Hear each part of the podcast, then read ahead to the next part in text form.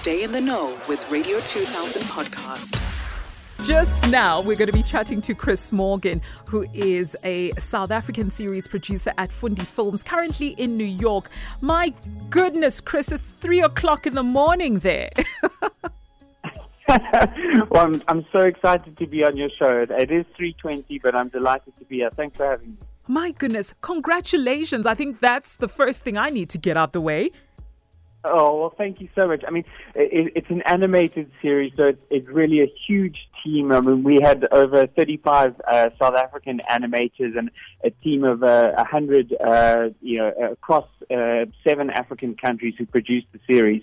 So I, am here on, on everyone's behalf, but it, it's a great honor. So thank you so much. Yeah. And please tell us more about My Better World. What is the TV series about, and what was the inspiration behind it? And also, how long did it take to put it together?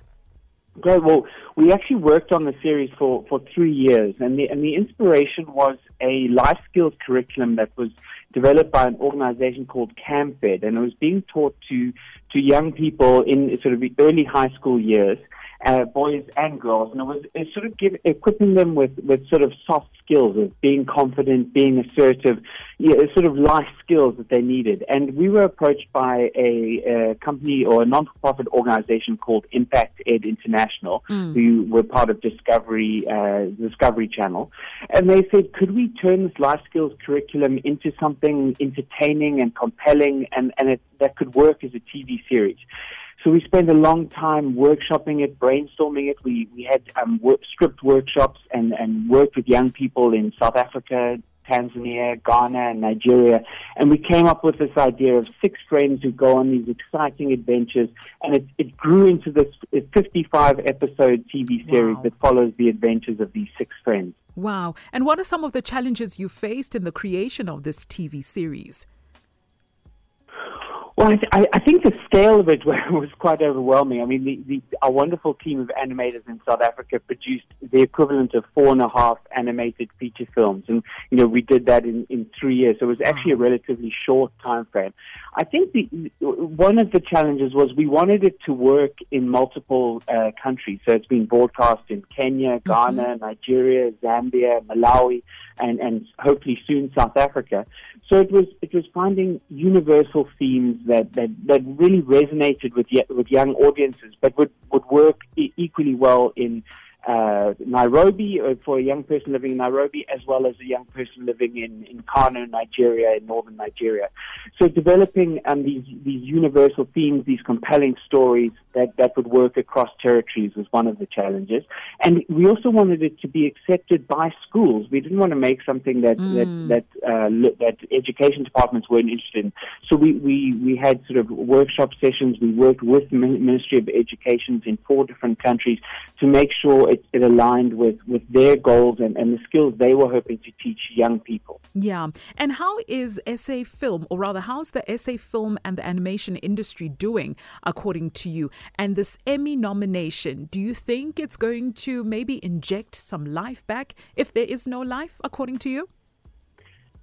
I, I mean, I think uh, you know, I think we have ex- such exceptional talent in South Africa. Yeah. You know, we we had um, Iman Creative, who are our, our animation partners, are Johannesburg based, and we had a team of 35, yeah, you know, mostly young, you know, relatively inexperienced at the beginning of the project, but uh, animators who made this, and and they didn't just make uh, good work; they made great work. Mm. So I think we have incredible talent.